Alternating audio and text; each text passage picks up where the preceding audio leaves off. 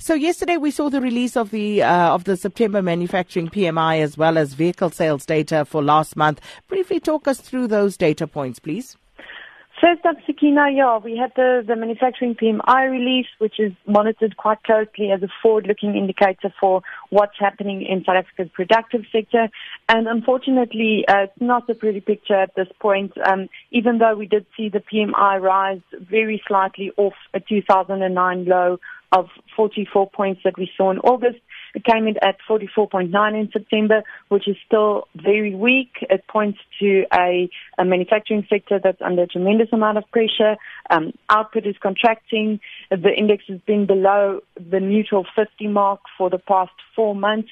And overall, it's just not telling us a very good story in terms of, of the productive sector. And there are various factors that have kept um, the performance of manufacturing production under strain, and this includes sluggish internal demand, a weak capital investment into the sector, and then the absence of structural reforms that, that are needed to to um, revitalize the sector.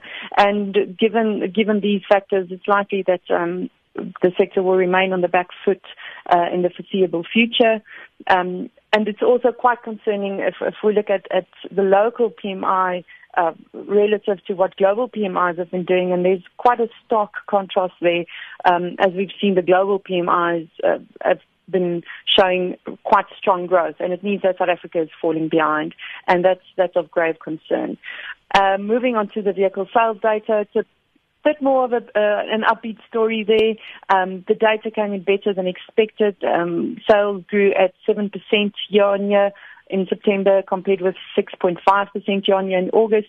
And this number was also better than expected. So it does seem as though the vehicle sector has indeed started to recover off a particularly weak run that we've seen through the course of the past roughly three, three and a half years and this is a sign that household credit health is improving. Um, it's also a positive sign for, for the outlook on South Africa's retail sector, um, given that both both the vehicle industry as well as overall retail sales are very sensitive to um, what you know consumer health is looking like. And uh, yeah, with the retail sector likely to, to undergo a possible period of stabilization as well. And the factors that, that are potentially supporting both these sectors, um, you know, include uh, softer inflationary pressures, both in the vehicle sector and in terms of overall inflation. And as mentioned earlier, an improvement in household credit health. Now, that said, um, we don't see an imminent consumption boom um, in, in the domestic economy because there are still factors like uh, alarmingly high levels of unemployment, uh, relatively weak consumer confidence, and uh, credit growth that's quite low. These are all factors that, that are likely to keep a lid on the extent to which both vehicle sales and retail sales can can um, uh, gain traction in the months ahead. And this means that there aren't any signs of an imminent increase in demand side inflationary pressures which in conjunction with the poor performance of the rest of the economy, um, as well as benign inflationary pressures in the overall economy, suggests that the SARB uh, might still have room to lower interest rates in the months to come. Jana, uh, the Department of Energy uh, announced the fuel price will increase by 29 cents uh, per litre tomorrow. Talk to us about that.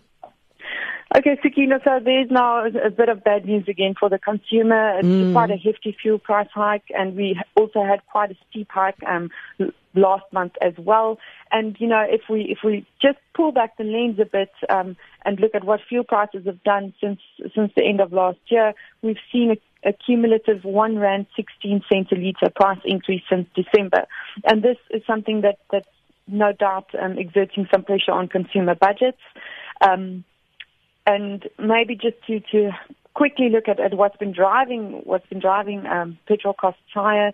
Um, it's mainly uh, more robust international oil prices. We've seen Brent crude rally significantly through the course of the third quarter um, on the back of, of, mainly indications from OPEC that they will continue to keep um, overall output, uh, you know, a lid on overall output, and the market um, uh, got a sense that that the supply and demand mis, uh, imbalance that we've seen through recent years might be might finally start to um, be resolved. Uh, but that said, uh, we've now seen we've now seen um, Brent crude pull back quite significantly in recent sessions, and this follows signs uh, that U.S. oil production has started to ramp up again um, as shale producers try to to uh, take advantage of the higher oil prices that we've seen. So while we are see- seeing quite a significant um, hike again in October, it does seem as though um, November, we might see some, you know, some reprieve for consumers if we see this, this latest pullback in international oil prices um, persist in the weeks ahead. So while we've got some bad news on the fuel price front, let's hope that, that uh, oil prices do indeed continue to, to soften um, somewhat in the weeks ahead and offer some reprieve to consumers um, next month.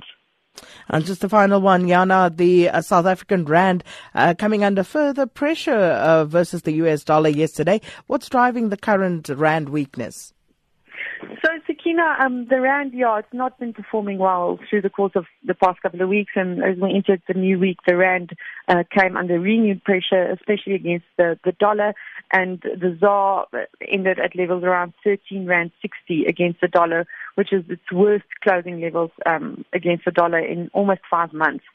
And what we saw at the start of the week, um, we did see political, so-called political noises quieten down somewhat.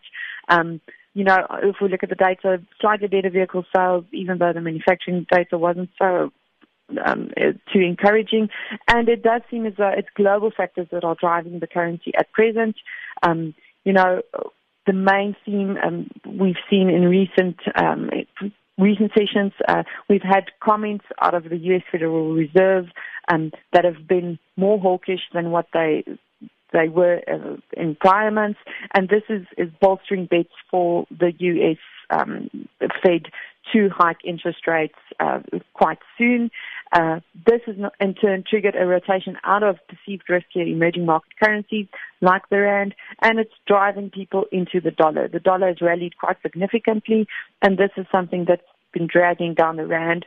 Another factor that's been compounding pressure on the currency is the fact that commodity prices have been slightly more soggy, um, and of course, South Africa remains a key commodity exporter, and at times of soft global commodity prices, the currency tends to um, underperform. So short-term risks uh, for the ZAR are still in place for the time being as the dollar remains quite strong. But that said, um, if we look at the underlying fundamentals for the currency, like SA specific fundamentals, we look at an economy which is more balanced. If we look at the trade account, um, we've also got a relatively tight monetary environment. Um, and these are key factors that we think uh, could see the ZAR post a slightly more resilient performance than most are expecting through the course of the next six to nine months. Well, we'll leave it there for today. Thank you so much, Jana van Deventer, who's head of um, uh, financial markets at ETM Analytics.